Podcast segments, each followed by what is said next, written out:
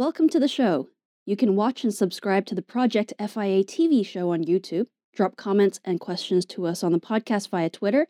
Our handle is Project FIA. And now sit back, relax, and enjoy. This is Project FIA Goes PC.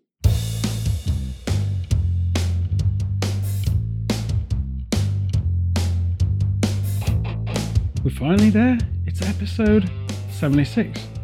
7 and 6. Wow. It's a lot of episodes.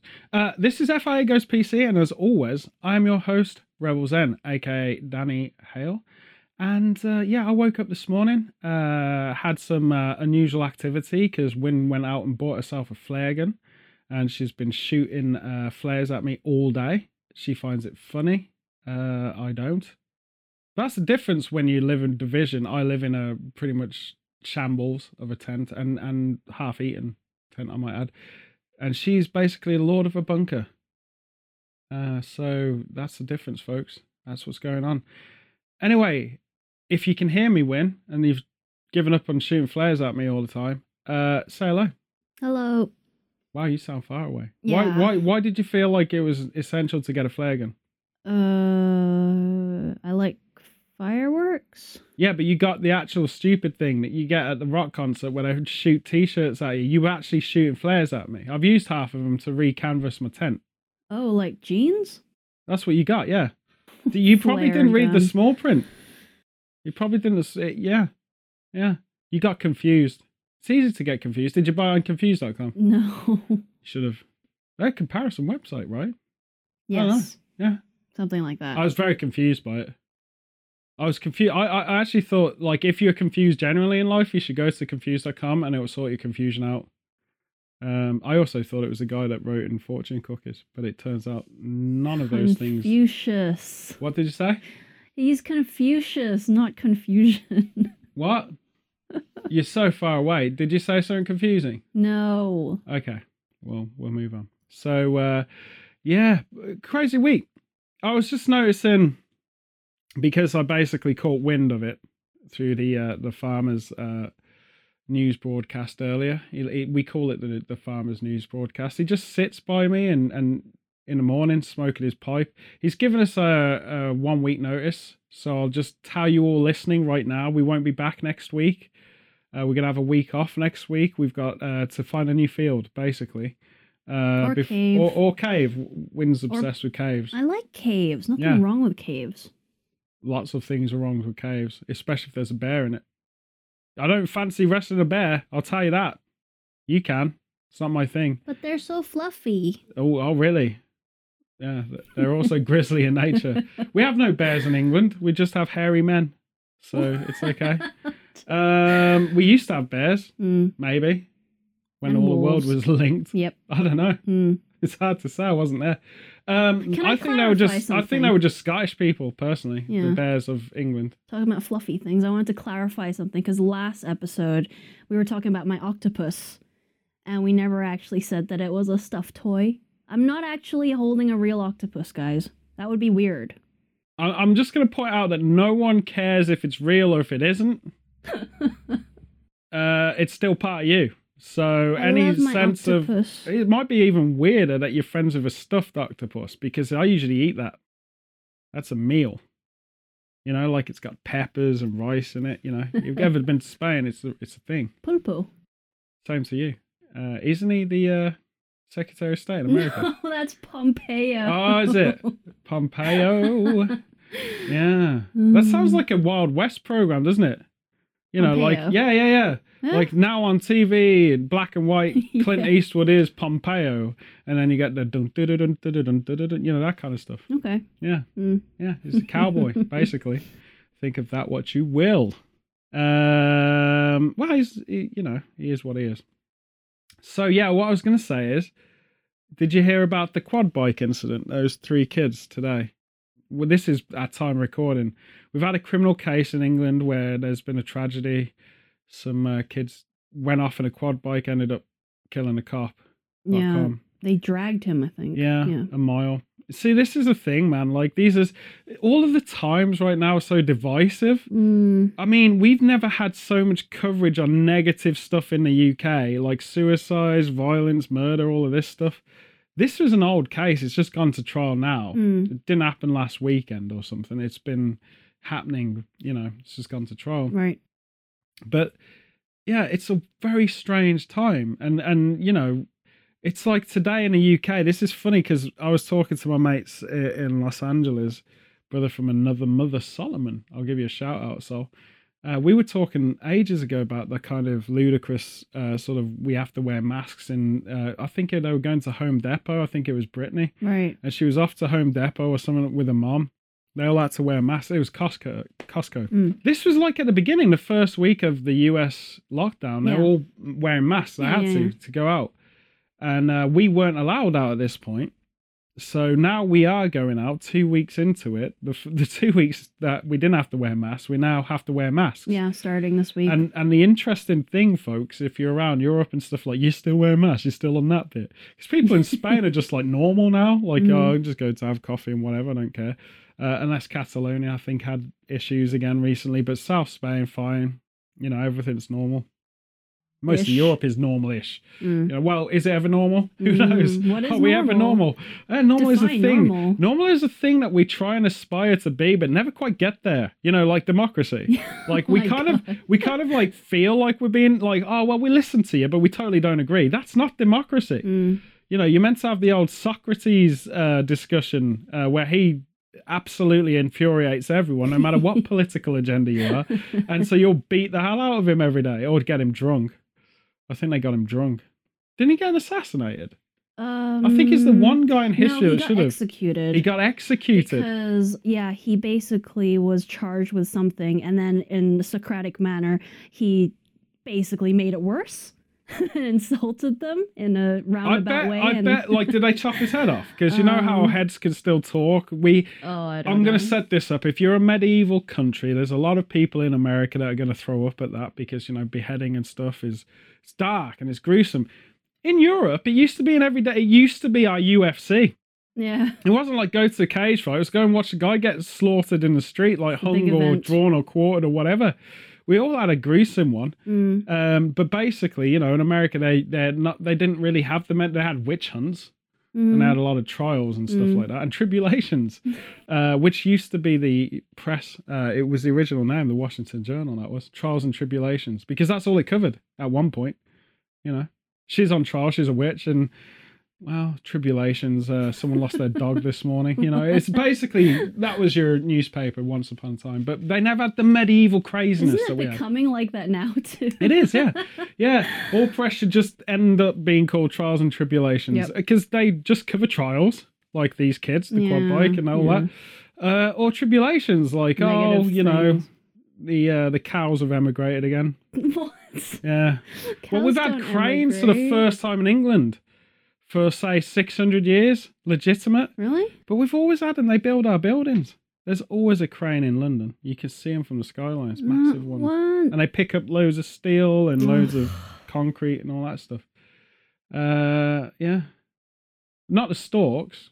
Yes, I thought you were talking about storks. No, they're part of grass, aren't they?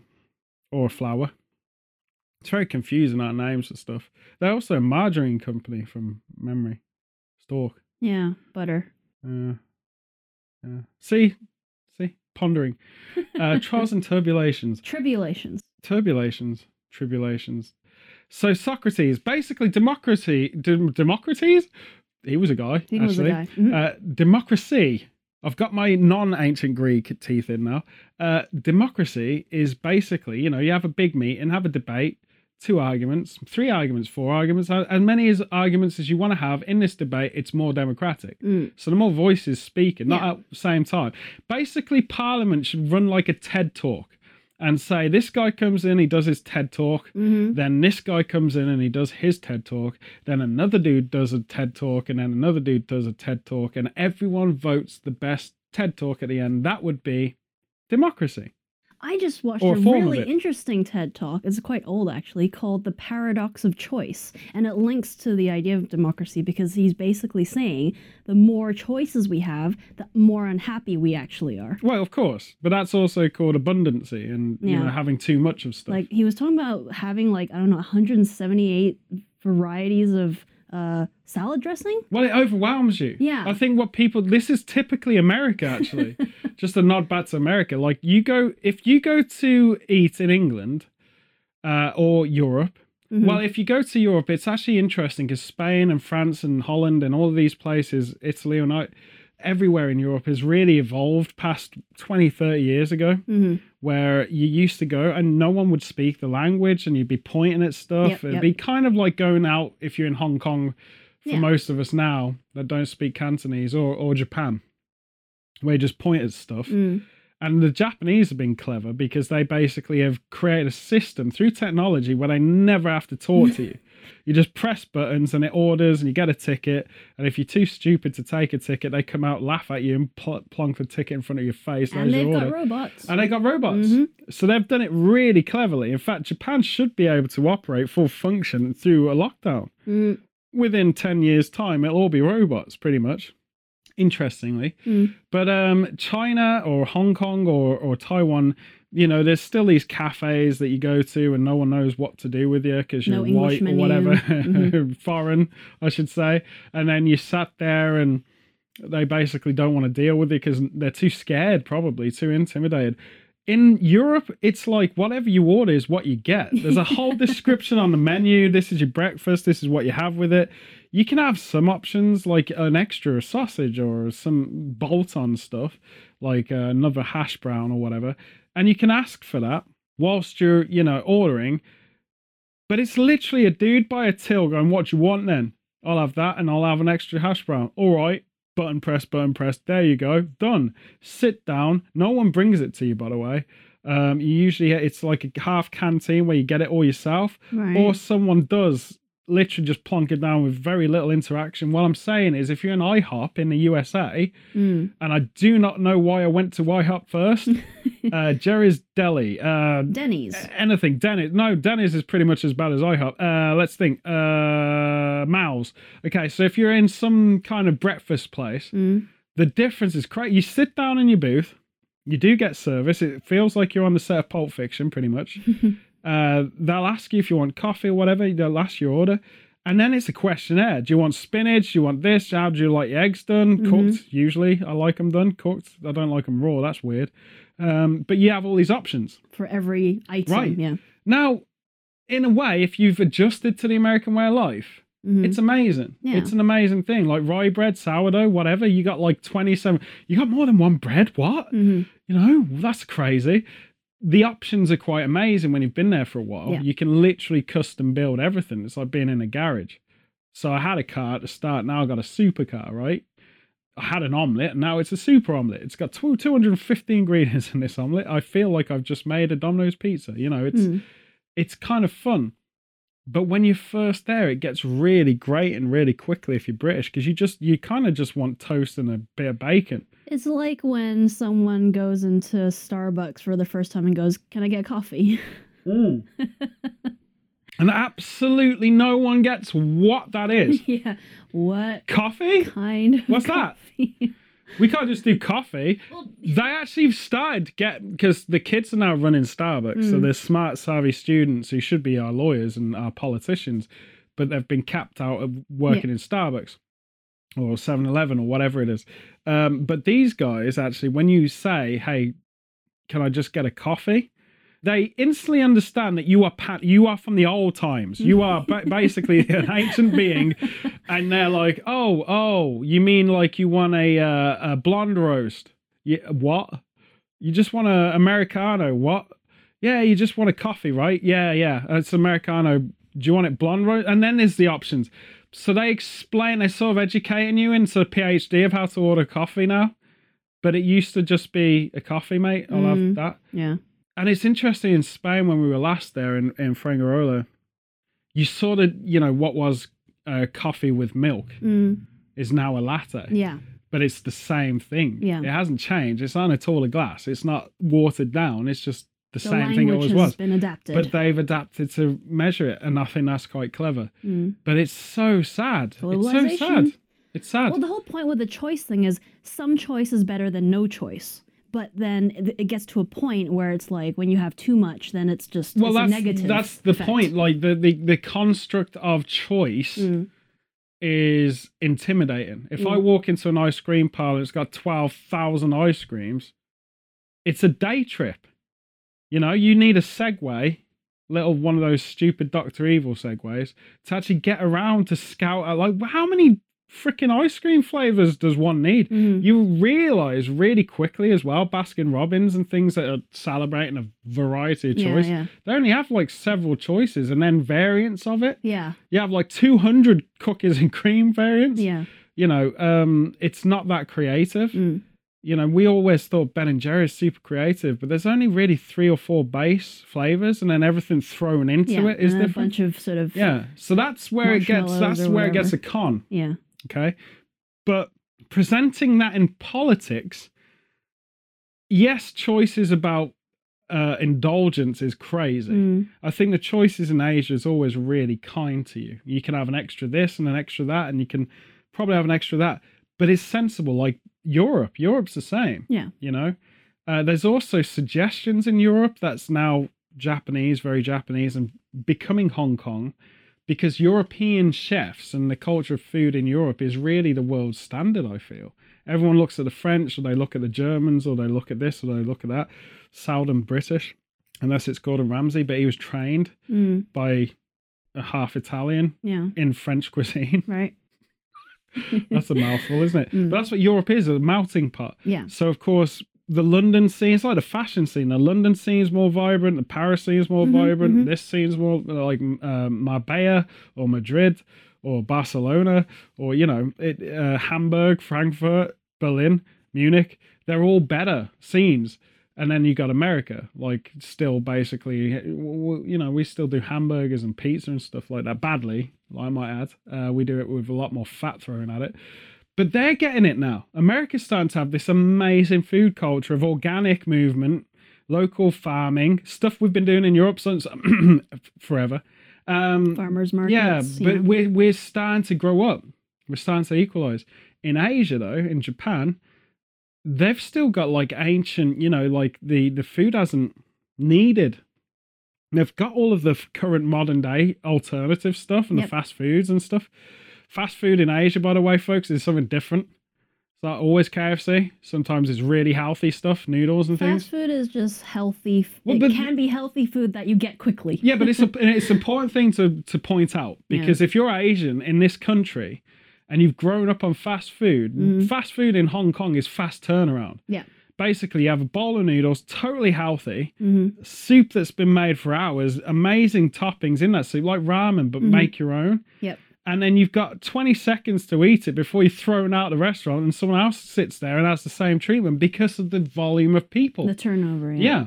So fast food has to be fast. Like if you're in Thailand and you're having pad thai and it's really quickly done and then there you go, Mhm, get away, see you later, run away. Uh, because the rush comes, you know. Yeah.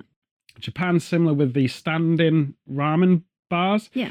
Uh, you don't have time to sit down and order. You just got to stand, have it, and go. hmm These cultures in Asia is because of the rush, the volume, and the fact that everyone's time is really minimal. For example, in the UK, we enjoy say an hour's lunch. In Hong Kong, you're lucky you have 15 minutes. You know, go, you're on stop. You know. Well, even if you have an hour, I mean, if you consider the queues, you have to yeah, get out of the office. Well, that's what I'm saying. You you- you're Mm. really stuck Yeah, with 15 minutes uh, at the end of it. You know.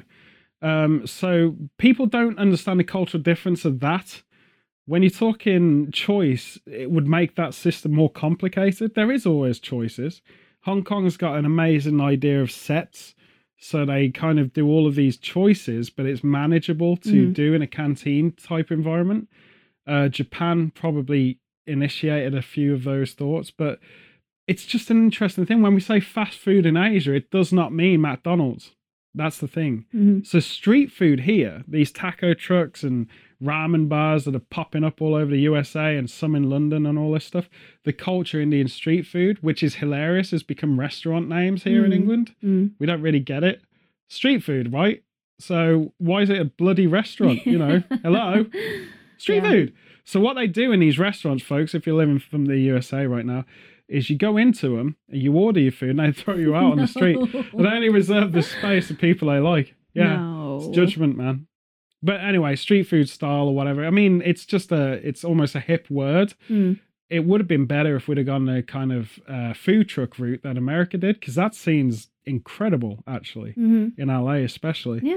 They actually have that food truck race, you Yeah, know, yeah, uh, in, in, competitions in, and in, the, in a food network and nod back to them. But what I'm trying to say is I'm using food here to explain the differences. You've got fast food differences. So a lot of Asian kids that might end up in the USA, Australia, UK, whatever, or Europe, fast food is a whole different culture. hmm And you could argue that's why obesity has found its way into Asia Mm. More prominently. It was always there in spicks and spats. I mean, you had sumo wrestlers for a long time. Um, but yeah, like the current issue of obesity is a global phenomenon, probably because of these unintellectual ways of explaining stuff. You know, like it's it's very weird. So that's all food and choices can be intimidating, and I feel like certain environments of choice can be not very proper. For example, if your timing is you want to get in and out of something, too much choice is stressful hmm because you got to go through hordes of things to get Mhm. to the thing you want. Customization is always a good thing. I think it's options, but in politics, having lots of choice is more democratic than having fewer choices. So, more choices and opinions and agendas and policies and stuff like this you might get to choose from as Mhm. a voter. It's actually better. Mm. So it's it's As opposed to two parties. as to two party systems and a, a split down the middle, and one stands for this perpetually and the other stands for this perpetually. Mm. You know, I think I came up with a quote. It might have been profoundly spoken to me by Socrates in the dream because he does talk to me quite a lot. um, and for hours, I might add, days, weeks, months. But our current democratic systems in the UK, the USA, uh, around the world mostly are a two-party system. The UK has become a little bit better. We got the SNP, We've got you know Liberal somewhere, Mm. probably in the cupboard now. I'm not sure if they. uh, we had the uh, uh, Nigel Farage uh, donut patrol. I don't even know what they call it. UKIP. Yeah, uh, the uh, United Kingdom Idiot Party. Those guys, uh, and they were plonkers. Oh, yeah, Mm. I mean, you know, whatever. If you think Nigel Farage is amazing, that's up to you. But to me, he's a human Pez dispenser. All I'm going to say is, we have this circus, and our democracy, especially USA right now, and Canada and Australia, you're one party away from the same situation as China. You're one party away. Mm. And I think a lot of the rhetoric now, if we were to believe the liberal movement in the world, they want that. They want to be right. It's like Mm. vegan mentality, you know? The Mm. super hardcore fundamentalists of our world who are really passionate. The world would benefit if we all stopped eating meat. They could have a point, but to to rid us of our options is to rid us of our liberty, and our liberty is to choose just like they can choose. It should never be enforced. So some people are driving their madness like I'm super liberal, dude. Well, that's good for you. That's great that you're super liberal. I'm not.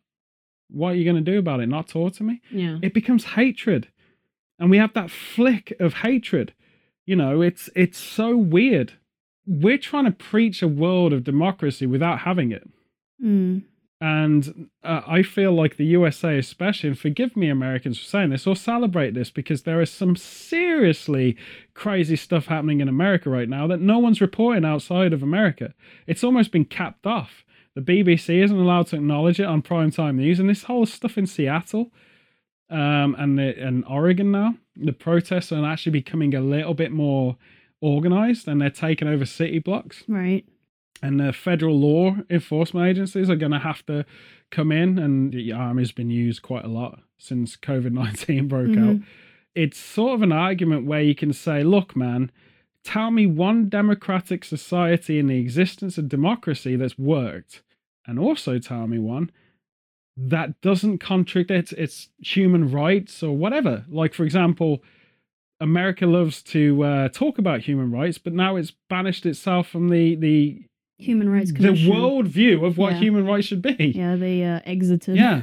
and it's i mean to me i i Mm. kind of i understand that it's Yeah. a lot of waffle and red tape hmm united nations Mm. and um to be fair to donald trump you know essentially maybe he is this is what he said about draining the swamp is that you know we don't need all of these affiliate groups and all of this stuff but there's a difference when JFK was trying to ban the USA from the CIA and covert operations and secret stuff, he was doing that for the benefit of people because he wanted full transparency and he thought these intelligence agencies were causing nothing but mayhem. Mm. You know, that's an argument, but it got him shot. Yeah. Whereas Trump seems to be doing the same energy with stuff we need. Mm. You know, like, oh, the Oxygen Commission, we don't need that. Let's kill them. Let's vacuum all of our oxygen. We don't need oxygen. That's a conspiracy that China's made up. Everything's all loopy with him.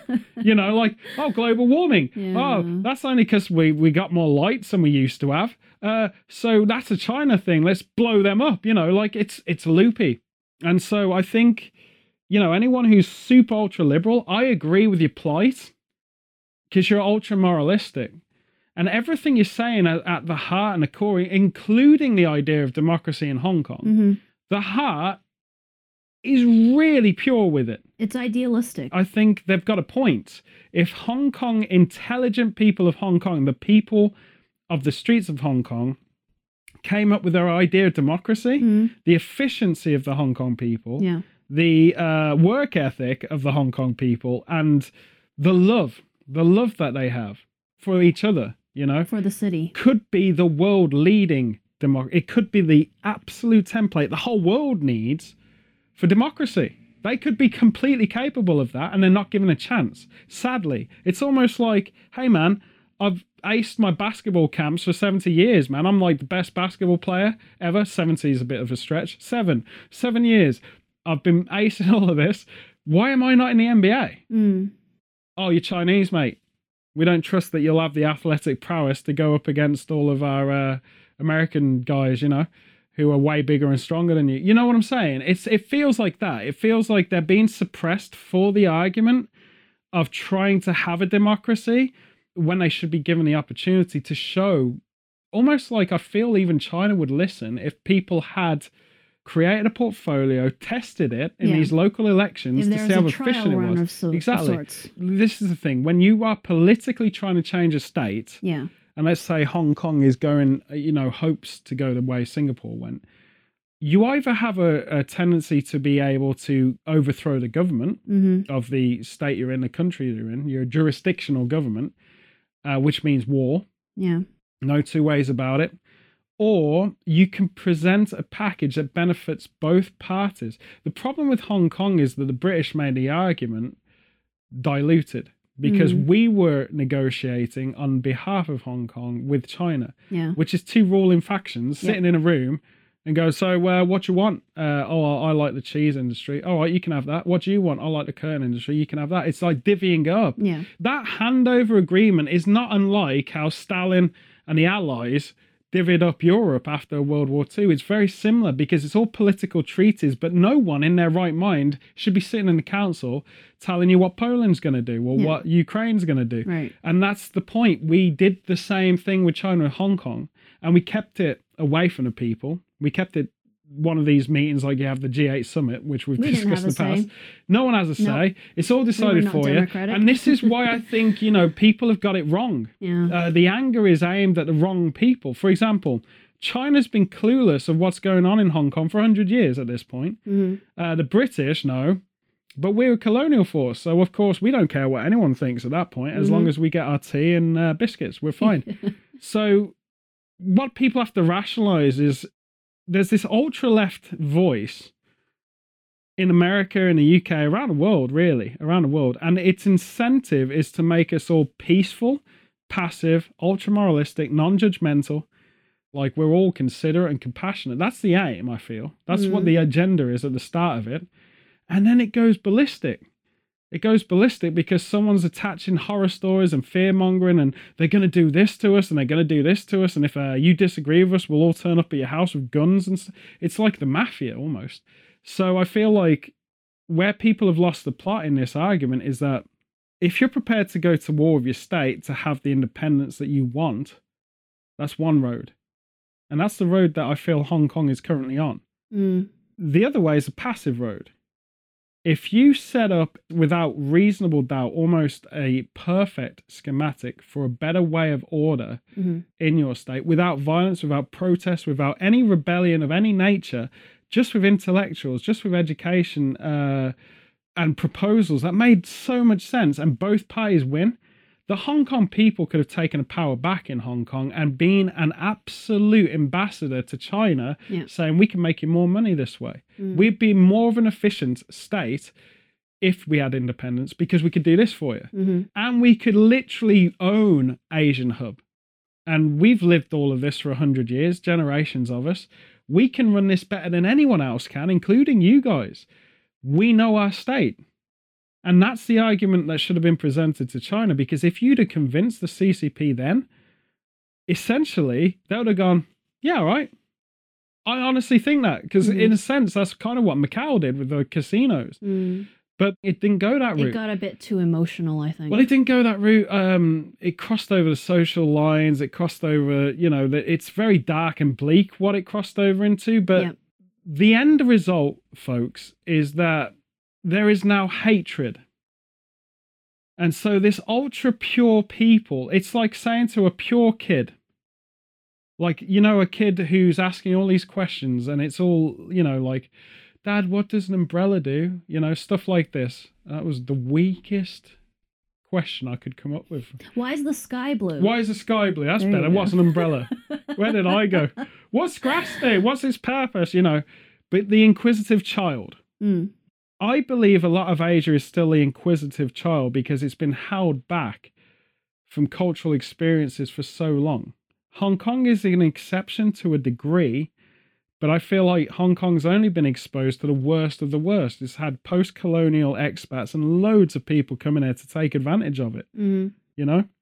However, we're now in a global time with the internet, a lot more intelligence in Hong Kong, a lot more world traveling going on in Hong Kong Absolutely. and it's a beautiful place. I'm going to say this: uh, the kindness there, it's just nuts, and it really hurts you to feel this whole thing is happening because it's basically the kids asking questions for the first time. They're asking about the sky and all this stuff, and they're asking, "Can we get our chance for independence? Can we get? Can we have a chance?" Yeah.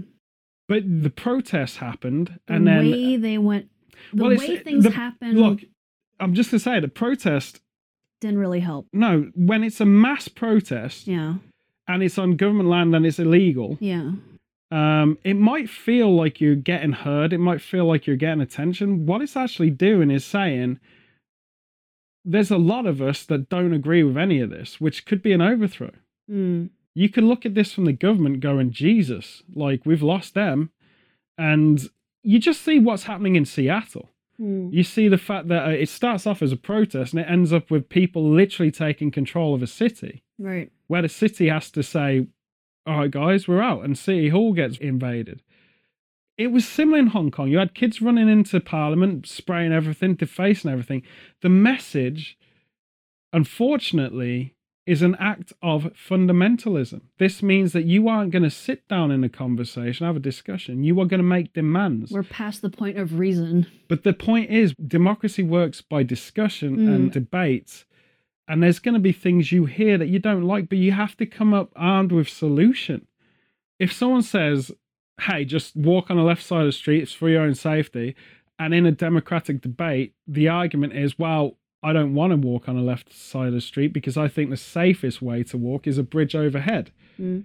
a third party then says actually the safest way by all technology is is kind of right side of the street so that people who could be a threat to you you can see them they can see you and this is a debate and then at the end of the debate you're meant to have a solution the Mhm. solution is basically like let's do all of it let's build a bridge on the right hand side and the left hand side so you got a you know and you create a solution that's what democracy is meant to look like Mhm. it's not meant to be a back and forth between the biggest parties. I agree with rich and I agree with poor.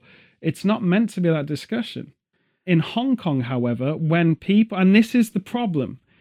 So a lot of these kids are so innocent. Like, why is the sky blue? Why is this? Why is that?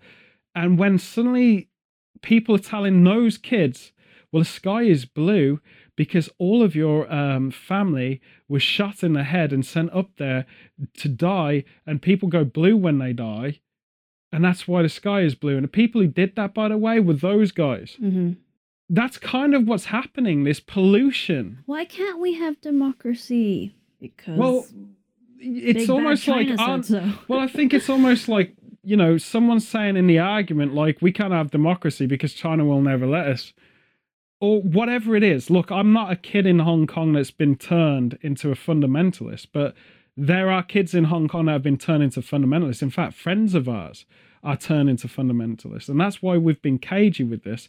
But I'm going to say here with just okay, I'm I'm dealing with intelligent people um, bilaterally your argument is we need a democratic, we need our own autonomy, we need all of this, but your way of coordinating that is terrorism. You're making demands, you're forcing people to shut down their lives who don't support what you're doing, you're forcing them to. You're forcing them to close businesses, you're defacing property, you're blowing up streets, you're doing all this stuff. It's acts of fundamentalist terrorism. That is not giving you an argument democracy. That's telling people if these guys are rallying for that and they're calling it democracy, what they're really asking for is a regime. Mm. They're asking for a state takeover. Now, I don't think any of the kids like Joshua Wong and all of these associates have ever stopped to think of solution. They only tell you what the problems are. Yeah. They only tell you what needs changing. This is what we don't want. Exactly, and- how and- can we change but that's it? what and i'm going to say this is going to be a stretch and it could be really insulting to a lot of people this isn't what i think but this is how it's appearing to be when you've lived in it for months which we did this is like islamic state stuff. For example they're promising a democracy but they're not telling you what that democracy is. They don't even know what it is themselves. They just want control. Now if someone wants control of a state and they're giving you an enemy and they're making you violent to that enemy or even hate that enemy, you've got to take an inward reflection on your own self. You've got to look at yourself and go, wow, I didn't realize I had so much hate in myself. Because there are people that we know, and I'm going to mention no names, that can justify the violent acts because they think it's a patriot trying to free the state from pressure, but they're not fighting your enemy directly. You are fighting the people of Hong Kong. Yeah. You are fighting the infrastructure. You're fighting law and order. You're fighting people's peace. You're fighting people's businesses. You're not fighting China. no. In fact, if China are the evil that you claim them to be, they're laughing at you because what you are doing is destabilizing Your yourself, which is going to mean that they have to come in and take the power back from you. All of that argument, democracy, all of that chance, that kid looking up at the sky and it's being blue, or the umbrella, if you're me, um, that's gone. That conversation is gone. And that's the thing that people have got to understand. Like, we are living in a very strange political climate. I'll say this, kids, all right, around the world, folks. I believe that the everyday man and woman on this planet and kid and everything in between, because there's loads of uh, changes going on, we have to accept everyone, every human being, every citizen on this planet right now is more capable of running things than our governments are. I believe that. I think that we all have more compassion than our journalists have Mm. we'll have more compassion and, and uh, drive than our politicians have. I feel like we could all benefit by taking 10 steps away from all of this stuff and just getting on with it. Because I've always said this no government can really subscribe to its own agenda if you're not paying it to. Like, you basically have to look at the citizens have the power, the government's got no power unless we vote them in. hmm And at the end of the day, it's sad because it feels like even that's been corrupted. Like even a vote has been corrupted. Yeah. You know? I don't like the trend of that Russia is interfering with everything. I feel like that's ludicrous. To me, that's kind of like the same fear, you know, the CIA's listen to all our phone calls. I don't think they could. I think how much manpower and hours would you need to sift through that? You can hear certain flags, I think. Honestly, within the world of politics, someone is always manipulating something. there To- to an extent. but it shouldn't be like that. No. is my point. Why we we call pride on freedom of speech, Mhm. and we call pride on democracy. Well, I can tell everyone listening right now that censorship in the West is at an all-time high. Mm. Because if you disagree with the loudest voice, Oh yeah, you're shut down. yeah. You're Twit- shut Twitter down. accounts are shut down. But this is the point. All of these nutters, and, and I'm going to say this, all of our friends who are pro protesters, violence in Hong Kong, all of Mm. our friends who are pro the elite extreme of the Black Lives Matter movement, which is like looting and smashing things to pieces, all of these ultra liberals who are like super feminist or super this, and they have no tolerance or compassion whatsoever, you either agree with them or, you're, the, enemy. Yeah. You're the enemy. Oh, this is very George Bush. Now, here's the deal. You're yeah, it is us you're exactly. He put it against out there Yeah. exactly right. So George W. Bush, yeah. w. Yep. Um, Good old I'm just gonna say, well, it wasn't his words. That was like Dick Cheney said, "Hey, uh, hey, Georgie, I got this Christmas cracker," and he went, "I like Christmas crackers," and then he had a look. you have with us, or you can die, right? So I mean, like. We've got like you know oh this vibe in Yeah. life where we've got these ultra vegans and these ultra uh, pro democracy people in Hong Kong. They're not stopping and addressing every part of their argument. You need to know what democracy is. Democracy is debate, it's opposition, it's confrontation, Mm. and often you need to come into those meetings with a solution. So you can raise your problems, hmm but you need a better for example the only way you're going to sell say we need 10 billion dollars to build this new hospital the only way you're going to sell that argument in a, democ- a democratic government is if you tell them why. Hmm well we've got a hospital and it's made for 50 grand and there's nothing wrong with it and it's been here for 800 years. Yeah people are actually dying because of this that's your solution. You have to tell people why you need a 10 billion dollar hospital Mm. you know, this is the thing about Hong Kong, right? Democracy is almost the word for freedom. And freedom is not democracy. Mm. Freedom is what you already are. Mm. I mean, you're already free enough to go around blowing up stuff and arguing your points. Yeah. The national security law of China, to me, is you failing your argument. You've done this the wrong way. I think China was hopeful that you could come up with something that you could sell for an estate because this is what no one in Hong Kong understands. People in China consider you Chinese Mhm. and they consider that you are all one family against the world. Let's be honest. Mhm. So you're not foreign to them, but they are foreign to you. And you have to address this because at the end of the day, if China was hopeful that people in Hong Kong could maybe push the argument forward that they would get democracy right, maybe make the right parliament, maybe do it all passively and productively with tons of solutions. You know, if China says, well, how are you going to deal with the housing crisis? Oh, we got a wicked solution for that. We're going to actually, you know, deprivatize it, make it for the people, start bringing these costs down, you know, accommodating people. How are you going to deal with the um, unemployment?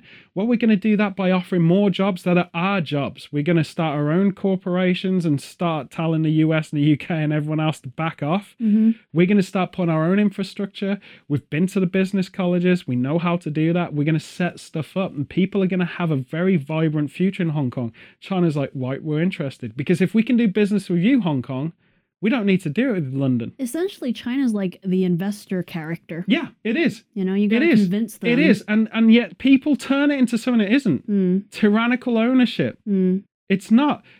Here's what people don't understand Tibet is a debate because Tibet is its own culture and nation. Fine. But Hong Kong isn't land divided, never has been a border separation to China. It's basically the foot.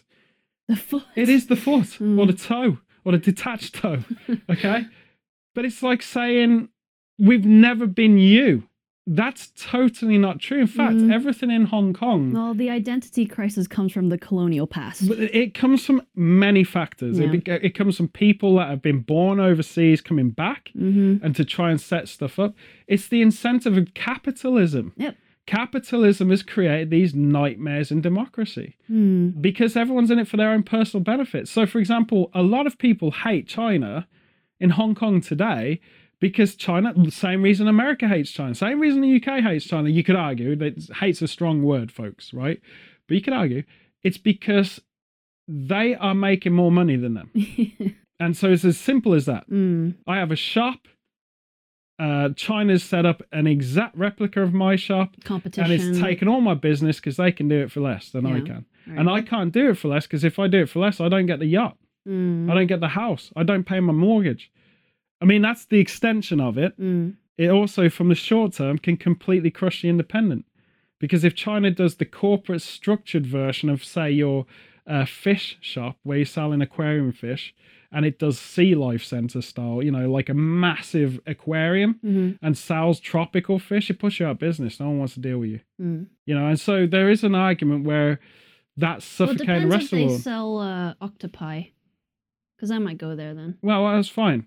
All, all I'm saying is, but people are so focused that that's what China's doing. They're missing that that's what America's been doing for over 250 years. America has been doing that to the rest of the world for 250 years. Pretty much. Uh, the UK did it before it.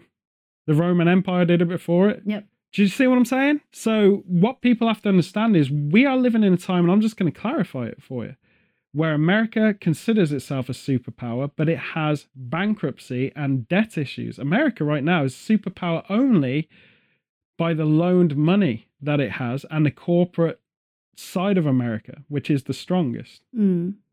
Comparatively, China is the richest country in the world by money it's making and the fact that it doesn't have to pay out to anyone because it's not part of international trading. So it makes its own rules. It's not part of our stock exchange. It has a different system. It has a different system. And what people in Hong Kong, just to the nucleus, don't understand is destabilizing China can bankrupt China to pay all of the West out. Because it's basically like you're a demo- democratic government now. We need your you to be part of the world economy scene, and all of those money and the black money and everything else that we hear about China stashing, that goes to everyone else. That just filters out. It probably mostly go to America Mm. and it will pay off American debt, and then America will be the tyrant leader of the world. Arguably, I'm I'm being far fetched here, folks, but I'm failing to understand our problem with China right now. I can understand our problem with China 60, 70 years ago, right? But right now, today, in the last decade, I can't understand it. And just to close out on the point I was making about Hong Kong before Win says something, because she keeps putting her hand up and I could see her through my, my telescope you've lost your opportunity to actually have a passive democratic structure. Because from a British perspective, living in your city, and I know there's an argument with how things aren't one sided. The police were completely ludicrous, probably overwhelmed, hadn't got a clue what they're doing. Still, I feel don't. But they were being literally forced to be their government's bodyguards. They weren't policing for the public of Hong Kong. They were policing for the government in Hong Kong that you would have all lynched in the street and probably set fire to if you had your way. They became the government's bodyguards. It's a police state, folks. You could still walk around, you could still do stuff. It's just the fact that the police were protecting government interests. Not only that, they were protecting monuments, the streets. This is a waste of police power. And the kids, essentially, who were running these protests and riots, were being glorified vandals. Mm. You were allowing criminal acts and just saying, oh, it's a patriot. They're just so fed up of being ruled. You haven't been ruled. I suggest that everyone in Hong Kong goes somewhere like North Korea. And if you want to see what you're really afraid of, that's what it looks like. Then go to Beijing, then go to Shanghai, then go to Guangzhou, because you ain't going to see North Korea there. You're going to see a very different place that's very reminiscent of Hong Kong. That's the reality check you need. And I feel like, yes, the police were completely crazy, but guess what, man? They were being trained by the USA, which is why, if you look at the Seattle footage now that's out there, if you want to watch it, the police reaction, the batons, the pepper sprays, the, the riot cannons, whatever it is, it's identical to Hong Kong. Yeah, it looks the same. It's exactly the same. And I just think that you need to hear that, people in Hong Kong, because you've been asking me as a British person, all my friends, to help you out and, and be sympathetic to your cause. I am. I deeply am. But I think you've all handled it and I'm just talking to protesters, Mm. you've all handled it against the will of your people. There are people not scared of China. They are actually okay with everything, probably because they know or they're more come to terms or more wiser than you are. They've lived longer in a lot of cases, but you're not even listening to them. At this point, your ideology is like anyone that doesn't agree with us should be shot. And isn't that exactly what you're trying to save yourselves from? Mm. You are literally the CCP that you fear. And I've got to say that to you because none of you are, are reactive enough. And I think this is worldwide. The Black Lives Matter movement, same guilt. The uh, ultra feminist, same guilt. The ultra veganism, same guilt. We need to be part of democratic debate. We need to be transparent, passive solution making. Because I'm just going to put this all wrapped up in a nutshell. These things are so trivial in the big picture independence in Hong Kong, independence in Scotland, independence in the USA of all of us, renationalization, superpowers, world economy, uh, global finance supremacy, whatever it is, rich, wealth, success, it fails if we destroy our planet's environment and then none of us get to live. So, our focus and the turning point of everyone, if you are compassionate and you're moral, you need to listen to people on both sides who have really good points of view, who are both scientific and equally as intellectual as you, even if they're from Beijing, by the way. They've had similar educations to you guys now. They've been to Yale, they've been to Mhm. the Ivy Leagues, they've been, you know, Yeah. we've got to understand we are civilization. And it is us and our job, as far as I'm concerned, to end hatred. Now, there might be a Chinese person out there who doesn't have a clue what democracy is. In fact, there's probably 2.8 billion of them. So you explain it. But you explain it by saying what I said. It's about options, it's about perspective. You can open your mind and you can talk to many different perspectives, learn more in 10 minutes than you will ever learn from your singular perspective in years. Simply a fact. And as far as we talk about humanity loving each other and all this stuff, Black Lives Matters, Chinese lives matter. Everyone's life matters. Okay? Just because they're from mainland doesn't mean they're working for the government. The fact that Trump's putting a ban on these people is almost the bitter irony of a democratic state. There's no way you can be democratic and start making, you know, oh, are you part of CCP? Oh, you can't come in here. How do you even prove that someone is or isn't? It's ludicrous. Mm, I think they have like cards and Yeah, but whatever. this, like I said, this but kind of, um but it's the kind of scrutiny. yeah. I Just- mean, just we- because you're you have a card doesn't mean you're actually political. Well, this is what I'm saying. We saw stuff in Hong Kong, and I'm just going to wrap this up. We saw people being stopped and bag checked going to Macau, Mm, and they weren't allowed to go because they're radicalists. mm, We can't go to a place like China and say all of you should be democratic because we're empowering what we believe them to be in our brain. So we've got to learn to balance. If the Communist Party is open with us, which it was becoming, we've just shut the door on the argument. We've done exactly what China thought we would do, what they thought we would do for 70 years. We've basically made them the bad guy. mm. Now, bear in mind, folks, the history we have with China is bad. It's bad. We've always ransacked, we've picked it Yep. apart, opium wars, turned its economy against itself, turned its people against itself, manipulated everything. The unfair treaties. You had the craziest, darkest story of World War II. One of them where the Japanese came in and took, slaughtered people left, right, and center through Asia of power trip. You also had the way America dealt with that. Mhm. We aren't getting a message as human beings. We shouldn't be in a time where any of this matters. The only thing that matters to me is longevity of our kids and our grandkids and so on, and healing the planet because none of this matters. Like if someone's going to have a Huawei chip and it's going to listen on my phone call, big whoop. I don't give a monkey's balls. What have I got to hide? Nothing. I'm mad. I live in a field with sheep that eat my tent. I'm just saying, like, if you've got a guilty concept, maybe that's why you fear China. Hmm. If you fear they can listen on something you're doing, having your several affairs or doing something criminal, maybe you should fear them. You know, maybe you should fear America too while you're at it because they're doing exactly that already with the UK. Edward Snowden's told you about it. Hmm. You know, So what's your point? I've ranted enough. What's Yeah. your point? I was just going to wrap it up by saying the media, with all of these negative stories, just something to keep in mind when you're reading stuff. First, there is a lot of misinformation, or if the information is correct, it might be a limited point of view. There might be facts missing, right? It doesn't matter what you're being told in journalists. It doesn't matter what newspapers are saying. It doesn't matter what you're reading about. It doesn't matter what's on social media. You can think it's all true, and I can't partition you and tell you, don't believe it. If it matches what you believe anyway, you're going to think it's true. Yeah, confirmation Yeah. bias. And I'm just going to say, it's not even about that. Like using the words confirmation bias and stuff is the same rhetoric that a journalist would say anyway. It's basically journalist lingo. It's it's lingo.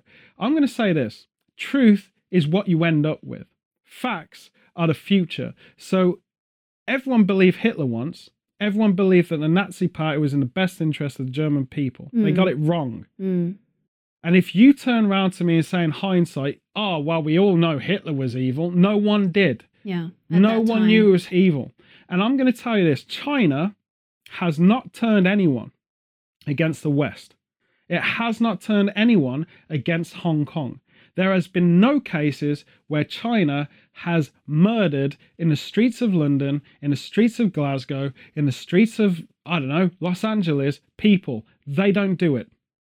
Can you say the same about your liberal agenda? Because in the ultra liberal agenda, there are people dying Mm. if you understand that totalitarianism is giving people one option and ruling the, the minds of everyone to your own concept, the liberal argument is totalitarian. It is not democratic.